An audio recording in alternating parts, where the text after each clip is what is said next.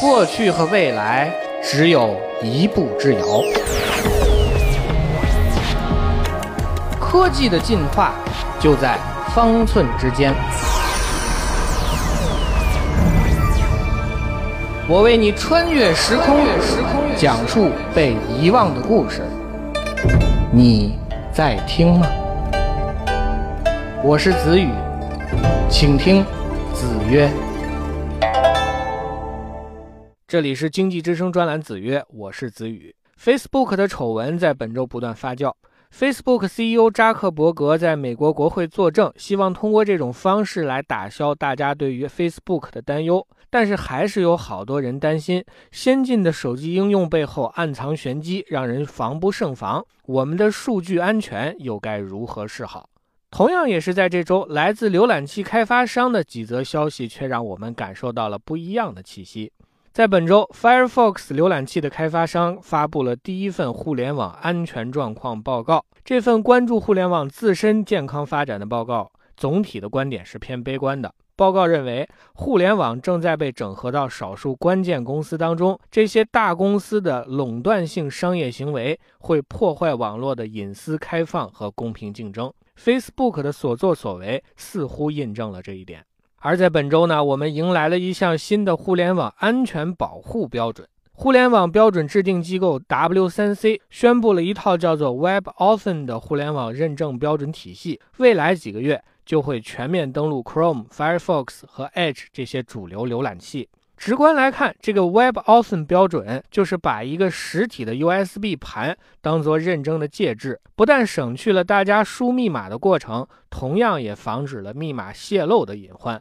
浏览器为提升安全而进行的努力并不止于此，还是在本周，Chrome 和 Firefox 都表示，未来将会加强针对 FTP 安全性的管理，在未来发布的新版软件当中，将会对可能潜藏恶意软件的部分 FTP 代码进行彻底的屏蔽，进一步强化对用户使用安全的保护。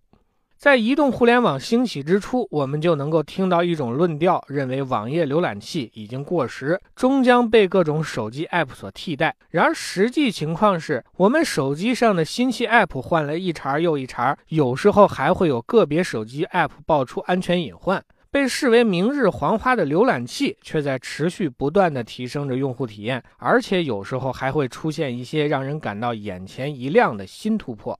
这又是为什么呢？我想。可以从软件的角度来说明这个问题。从软件的发展历史来讲，浏览器是最早一批依托于互联网而产生的应用。早在 Windows 这样的具有图形界面的操作系统普及之前，浏览器就已经存在了。而现在，互联网通用的 HTML 标准在上世纪九十年代之初就发行了第一个版本。也正是这项标准，让浏览器的功能得到了极大的扩展。在新的技术框架下，文本、图片、音频、视频都可以通过浏览器来进行呈现。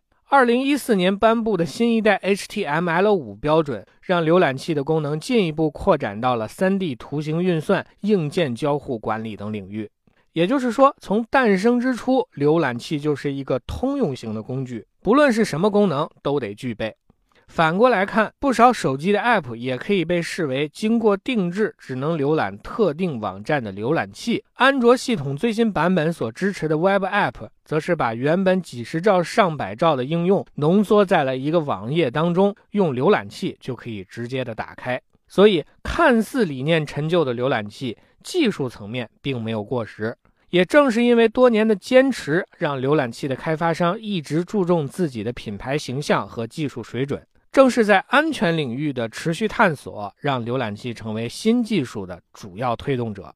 在互联网上，新的服务、新的应用、新的理念和术语持续不断的涌现。表面看起来，这些新出现的事物都会宣称代表着更新锐的技术，代表更好的用户体验。但是，事实究竟如何，还得用了才知道。再花俏的功能，没有基础性的安全保障，就是无本之木。即便是 Facebook 这样的知名品牌，同样也无法否认这一点。强调营销、重视口碑，是互联网时代商业运作的常态。适当的唱唱高调，并无不可。